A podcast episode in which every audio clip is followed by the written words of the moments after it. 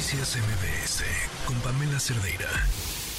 Pues hablamos, hemos hablado desde que iniciamos sobre esta masacre que sucedió en, Guanajuato y le agradezco muchísimo, no sin antes darle nuestro más sentido pésame ante esta indescriptible situación por la que seguramente está atravesado, atravesando a la persona que nos acompaña en la línea, familiar de varios de los jóvenes que fueron asesinados en Salvatierra. Gracias por acompañarnos. ¿Cómo estás?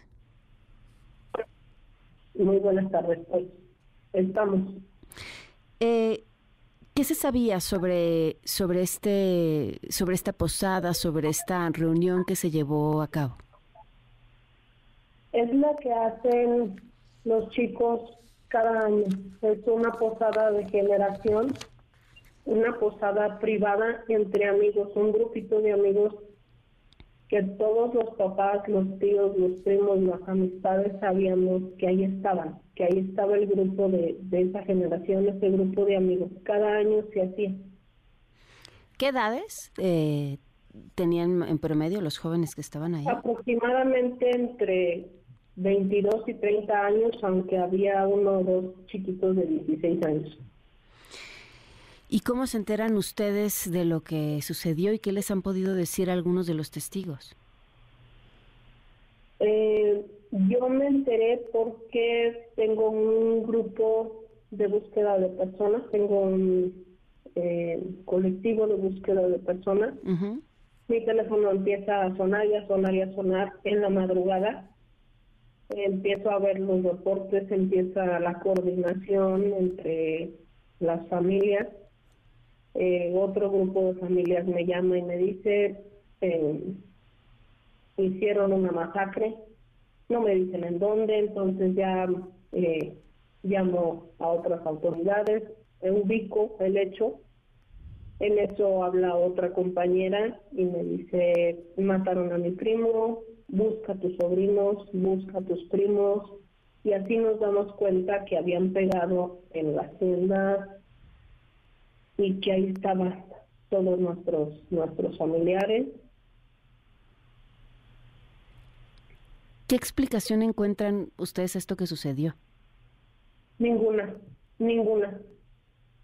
Em, no eran niños de problemas, no eran adictos, no eran niños, no era nada, o sea, era, un grupo de jóvenes, unos ya casados, otros ya con hijos, otros todavía solteros, estudiantes, trabajadores, o sea, y no hay un parámetro, simplemente llegaron y los agredieron, agredieron a los asistentes, al grupo de personas que los estaba asistiendo para los alimentos, al grupo de música, o sea, fue llegar y y agredirlos a todos.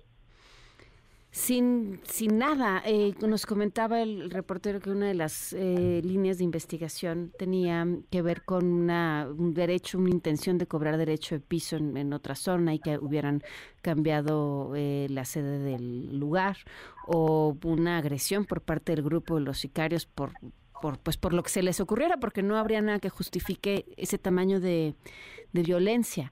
Eh, ¿Saben si, si, si esto podría haber sido posible? No creo. El, derecho de piso no creo. No era un gran salón, no era un salón de fiestas.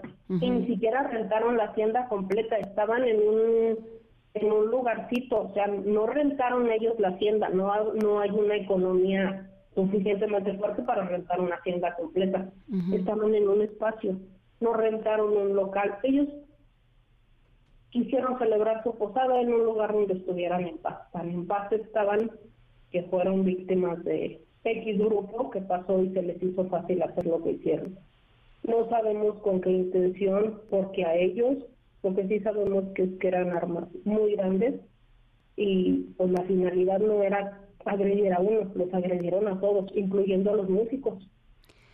¿Ves la la intencionalidad de más bien de generar terror en la zona porque porque pareciera que esto es lo que este acto buscaba. Quizá, quizá sí, y lo lograron. Salvatierra es un pueblo mágico, bueno, es una ciudad denominada pueblo mágico muy chiquito. Esto tan valió la seguridad, tan valió a la sociedad, es un grupo de amigos que todo el mundo conocemos, si no es primo, es amigo, es vecino. Todas las colonias de Salvatierra están ahorita con un familiar o en espera de que lleguen o ya lo están hablando. Y eso no está bien, no es normal. O sea, realmente fue caótico. Pero mira, y te escucho a ti, me dices, yo dirijo un grupo de búsqueda y tengo otros grupos y, y, entonces pareciera que, el, que, el, hay, que hay una parte del horror que, que se ha convertido en, en, el todos los días. Sí, así es. Aquí en Salvatierra pegaron hace tres años con la fosa clandestina más grande del estado, con 80 personas completas. Ahora vuelven a pegar dejando 11 jóvenes fallecidos, otro falleció, no alcanzó a llegar al hospital, dejaron otros dos heridos, o sea, es, no sé, no sé cómo llamarlo, creo que es difícil para un pueblo tan chiquito afrontar tanto daño. Era lo que te quería preguntar, ¿qué, qué sigue para un pueblo que está velando a sus jóvenes. Exigir seguridad. Exigir seguridad. No podemos arriesgarnos a que pase otra situación de esta. No necesitamos otra situación de esta. A lo mejor exigir justicia, pues quizás, pero no nos va a regresar a los muchachos, no nos va a regresar esa revictimización que se les está, les está haciendo asegurando que eran muchachos que consumían, muchachos juniors, no, no lo eran, o sea, eran un grupo de jóvenes celebrando, pero sí es, es exigir seguridad al municipio. Al municipio. Exactamente. ¿Y, y, y no está rebasado? Sin duda alguna.